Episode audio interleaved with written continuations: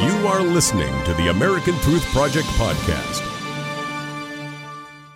That is the village of Baghuz Fawqani, ISIS's last stand. And apart from sporadic gunfire, all you can hear now is silence. Hundreds of ISIS fighters have reportedly surrendered in the past 48 hours, as many as half the estimated number left. American aid worker David Eubank said he saw dozens give themselves up to U.S. Special Forces right here. We saw a group of about 50 men, all fit, strong looking guys, walking with like three women. They searched them all. They were all ISIS fighters that gave up. The U.S. led coalition has released a statement saying while ISIS is on the verge of collapse and the end of the physical caliphate is at hand, they continue to pose a threat to the security of this region. As you can see here, ISIS, they are scattering, they are running. But one thing I know is that if we do not speak about the real issue, which is the indoctrination of the book and how the religion is being presented, if we don't speak about the truth in it, we will never stop it because it's the idea that is inside Islam. Um, that is um, inside the Quran that is making these people do this.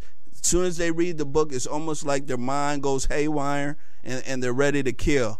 Um, what do you think about that? Well, over the last several millennia, every religion, for the most part, the major ones, have presented the thought that our way is the right way mm. or our way is the only way.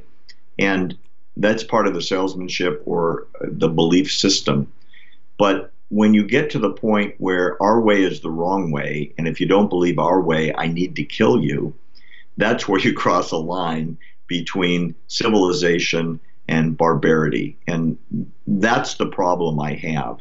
I don't care what anybody believes. And to say otherwise, I think, is not very liberal in the sense of uh, granting other people freedom, especially freedom of religion. I just don't want to be told what to believe. And I don't want to be told what to believe at the end of a sword with the threat of death hanging over my head. When the world gets to the point where they say, you can believe whatever you want, and if you come to convert me with the sword, I will kill you, then this insanity will stop.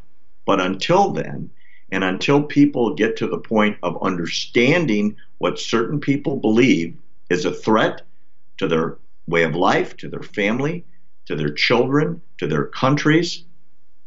This insanity is just going to grow and continue.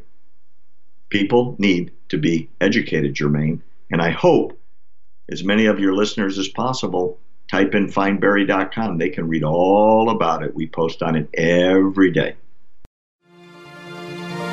Thanks for listening to the American Truth Project, a 501c3 nonprofit please subscribe to our podcast and follow us on our social media channels to stay plugged in to the truth.